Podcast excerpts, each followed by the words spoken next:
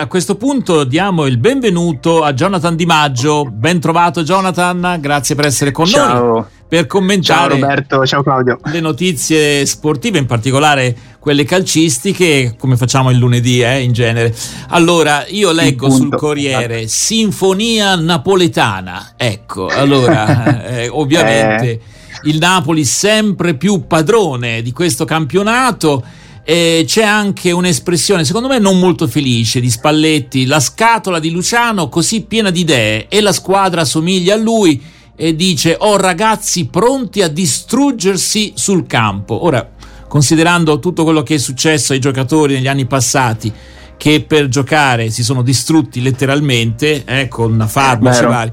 Va bene, una, così, una metafora non Beh, molto, Napoli, non sì, non molto carina. Non sì, molto carina, non ben riuscita. Eh, Comunque, però, compl- complimenti, però un Napoli davvero straripante. E c'è da dire, senza dimenticare, che quest'estate la squadra ha perso comunque dei veterani importanti. Questo eh, spesso non viene sottolineato, ma dei capitani come Insigne, mh, mm, oppure lo stesso Mertens, Koulibaly, cioè colonne della squadra. Mm eh, che hanno lasciato appunto il gruppo quest'estate, dei leader, sono stati rimpiazzati da dei giovani, comunque ragazzi giovani, tra virgolette semi sconosciuti, che stanno facendo addirittura meglio dei veterani dell'altro anno. Ecco, ma Ricordiamo questo il, sì. cosa significa? Che abbiamo un campionato livellato in basso, nel senso che il Napoli vince perché le altre squadre sono molto più deboli, sostanzialmente si sono molto indebolite e, e, quindi neanche il Napoli andrà molto lontano nelle no, competizioni vabbè, sa- sarebbe, oppure, oppure secondo no? me mm. no, sarebbe ingeneroso anche dire che il Napoli appunto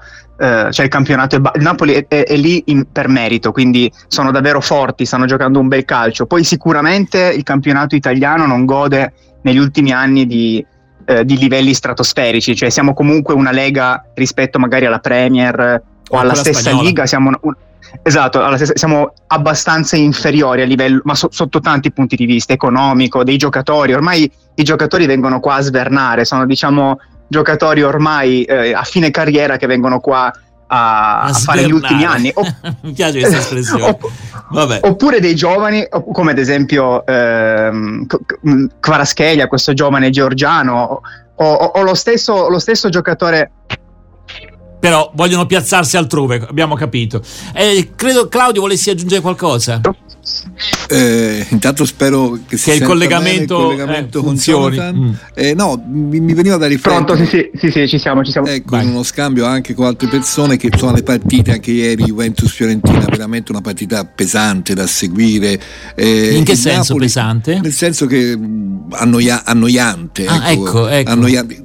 Direi che forse il Napoli è l'unica squadra in questo momento italiana che può reggere allo scambio eh, di molti campionati, come diceva anche Jonathan europei, però questo mi fa pensare che siamo un po' diventati un campionato eh, di Serie B. È proprio, è proprio, così, quello che ha detto di sì, fatto sì, Jonathan. Un campionato di passaggio. Sì, Senti Jonathan, è brutto da dire. Eh vabbè, però è, visto che ci siamo, diamo un'occhiata anche alle competizioni europee che tornano mercoledì se non sbaglio, già, vero?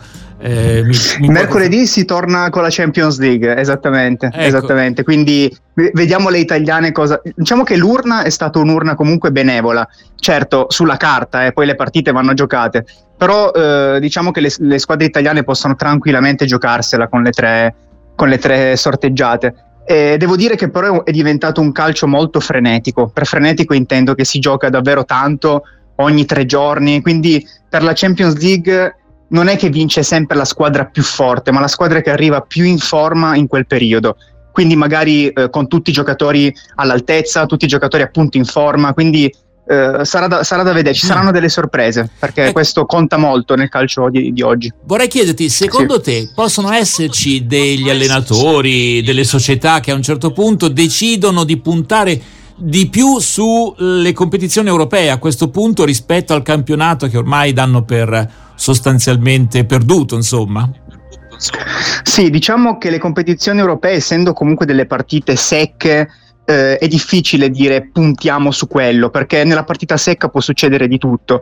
Eh, però sicuramente ricordiamo ad esempio il Milan del 2007, che in campionato non andò benissimo, eh, però vinse la Champions League, quindi il gruppo puntò tutto all'Europa e magari in campionato non fece una grande stagione. Quindi sicuramente alcune squadre preferiranno puntare all'Europa dato che magari in campionato sono molto indietro.